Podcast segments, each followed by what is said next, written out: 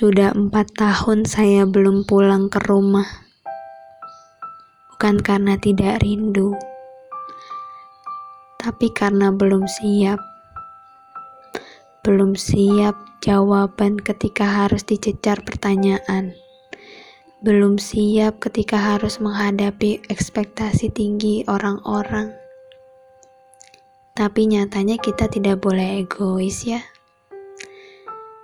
Orang tua minta rindunya segera terbalaskan.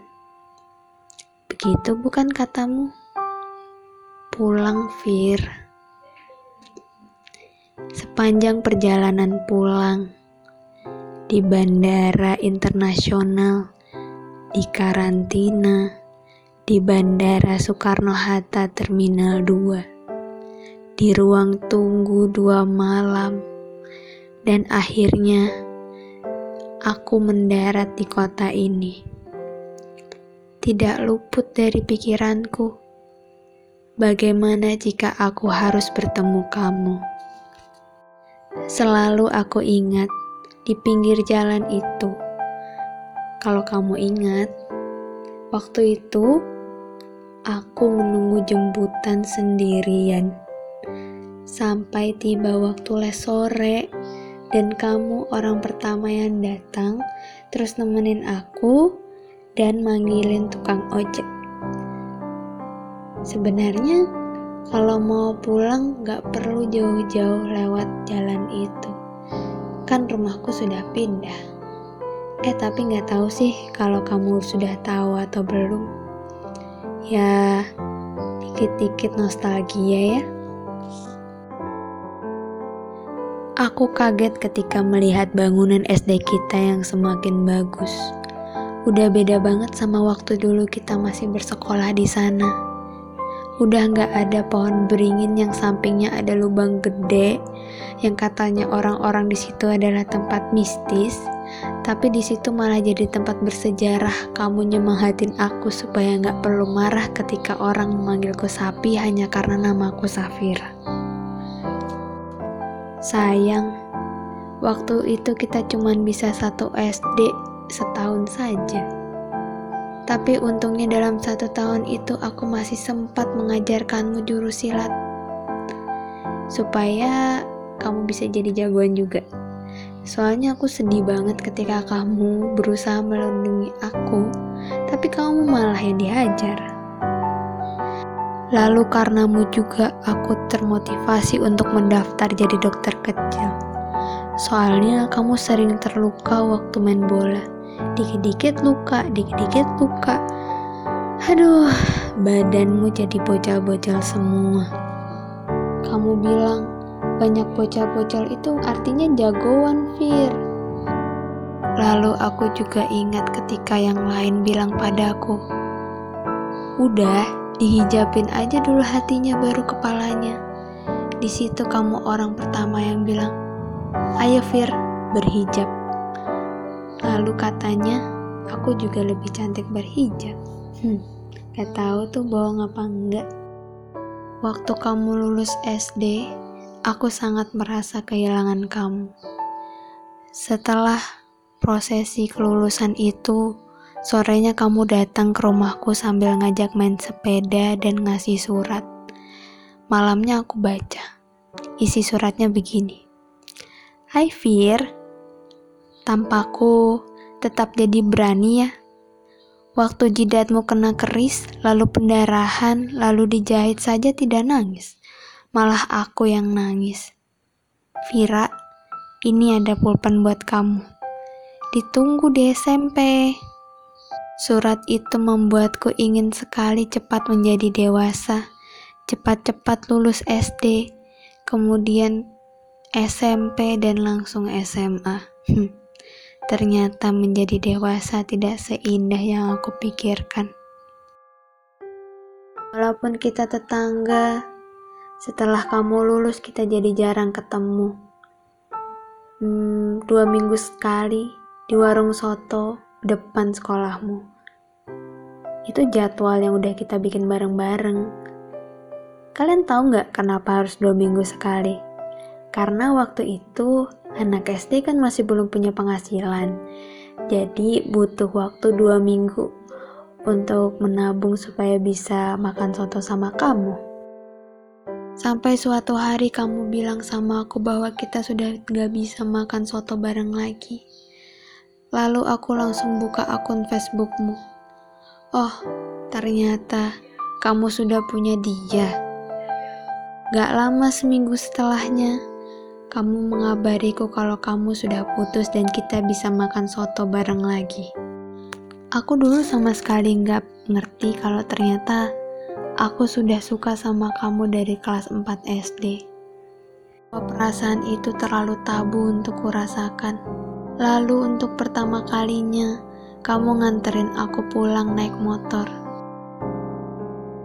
Mungkin kalau kamu nggak sama dia, Rasa cemburu ini gak akan pernah muncul dan aku gak akan pernah mengerti bahwa ternyata aku sudah suka sama kamu dari kelas 4 SD. Sore itu, untuk pertama kalinya, kamu dapat izin membawa motor keluar dan kamu janji sama aku bahwa aku akan jadi orang pertama yang bisa menaiki motor. Fir, Aku gak pernah tega lihat kamu nunggu jemputan sampai maghrib. Kenapa gak belajar naik motor? Aku bisa, cuman gak dapet izin orang tua, Zus. Kalau gitu kenapa gak punya cowok aja sih?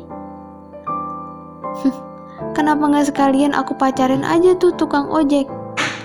Habis itu aku ngambek. Soalnya menurutku punya cowok bukan opsi sih. Kenapa sih kita nggak pernah satu sekolah?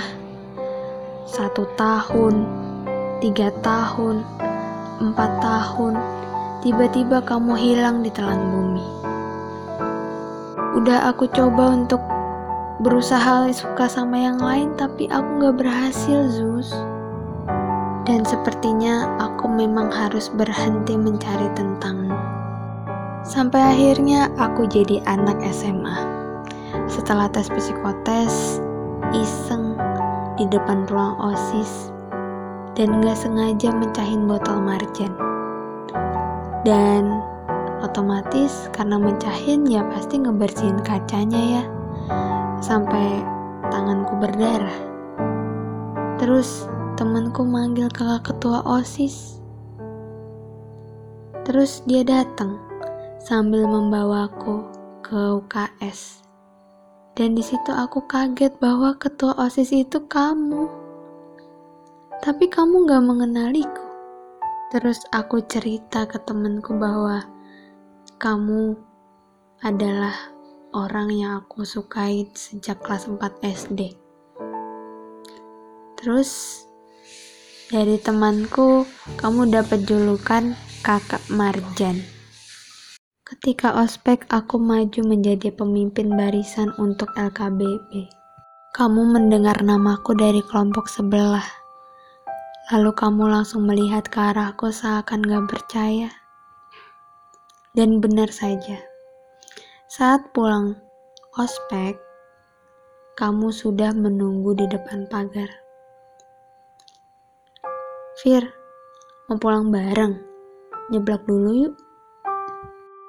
Masih ingat waktu itu, kamu bilang bahwa aku semakin bertumbuh menjadi gadis yang cantik. Dulu cuma sama dia, aku bisa merasa cantik. Soalnya, jujur, dulu kulitku gelap banget dan cupu. Iyalah, kerjaannya pramuka, main bola, daki gunung, ngebolang. Selama di SMA ini saya jadi lebih mengenal dia. Ternyata kita banyak bedanya. Banyak hal yang sepertinya tidak bisa saya beri ke dia. Sesuatu yang harusnya jadi batasan buat saya, tapi dia butuh itu. Maka pada hari kelulusannya, aku berani mengungkapkan, Kak, kamu tahu nggak Aku sudah menyukaimu selama tujuh tahun dan itu gak mudah. Kupikir kamu berhak tahu. Karena di titik ini aku ingin sekali mengikhlaskanmu. Kamu mau jadi pacarku? Kakak pernah suka sama aku. Iya, kupikir kamu yang gak pernah suka sama aku. Kak, dari dulu aku selalu takut kehilanganmu. Dan ternyata aku terus kehilanganmu. Kita banyak bedanya, Kak. Kamu gak pernah percaya mimpiku tentang sekolah di luar negeri. Cuma karena itu. Enggak, ada lagi sebenarnya. Ada batasan yang tidak bisa aku langgar, Kak. Kalau saja tidak di depan umum, sepertinya dia akan sudah memelukku. Tapi rasanya agak tiba-tiba ketika dia mengajakku untuk jadi pacarnya. Aku tidak percaya dengan sesuatu yang tiba-tiba, karena untuk hal seperti itu sepertinya butuh banyak pertimbangan, bukan? Bukannya aku tidak mau bahwa bersamamu adalah hal yang sudah aku tunggu lama sekali. Tapi aku tahu kita tidak akan bisa. Aku tidak bisa melihatmu pergi dan menjadikan perempuan di sekitarmu tempat bercerita. Karena cinta bisa saja datang tiba-tiba, kan? Karena rasa suka juga awalnya mulai dari pertemanan kan? Kamu memang butuh yang selalu ada Zeus. Dan aku masih belum bisa percaya kamu. Kalau nggak bisa percaya, baiknya dilepaskan saja kan? Waktu kepulanganku, aku iseng lewat depan rumahmu. Ibumu sedang berkebun di sana. Beliau ternyata masih ingat denganku. Keren. Bahkan kamu beberapa kali tidak bisa mengenaliku. Beliau menyuruhku masuk, menanyakan kabar kuliahku di Austria. Beliau juga ingat dari dulu aku selalu memimpikan pergi ke kota Linz. Katanya, ketika aku berangkat, kamu amat sangat merasa bersalah karena kamu tidak pernah percaya dengan mimpiku. Bolak-balik ganti pacar, tapi topik di meja makan selalu tentang aku. Ibumu ternyata tahu kalau aku pernah dikirim sebagai perwakilan OSN biologi ke provinsi. Ibumu bahkan tahu kalau aku juara satu paduan suara di hari anti narkoba. Ternyata kamu stalker yang hebat ya. Informanmu kayaknya ada di mana-mana. Ibumu lucu.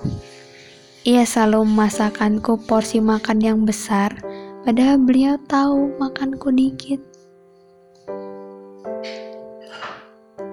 Topik ini semakin seru ketika ibumu bilang setiap semester kamu selalu bertanya ke ibumu, apa Safira udah pulang?